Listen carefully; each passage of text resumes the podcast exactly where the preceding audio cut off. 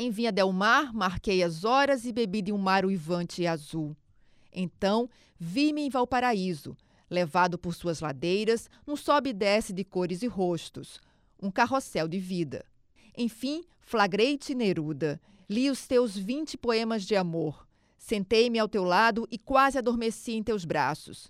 Ouvi tua canção desesperada e só então pude entender o que te matava. La Chascona te descortinava para mim. Enamorei teu jardim e vi da paisagem que mirasse incontáveis vezes, do cume do cerro, entre um e outro gole de uísque, entre um e outro verso de vida. Bebi da tua água para viver da tua vida.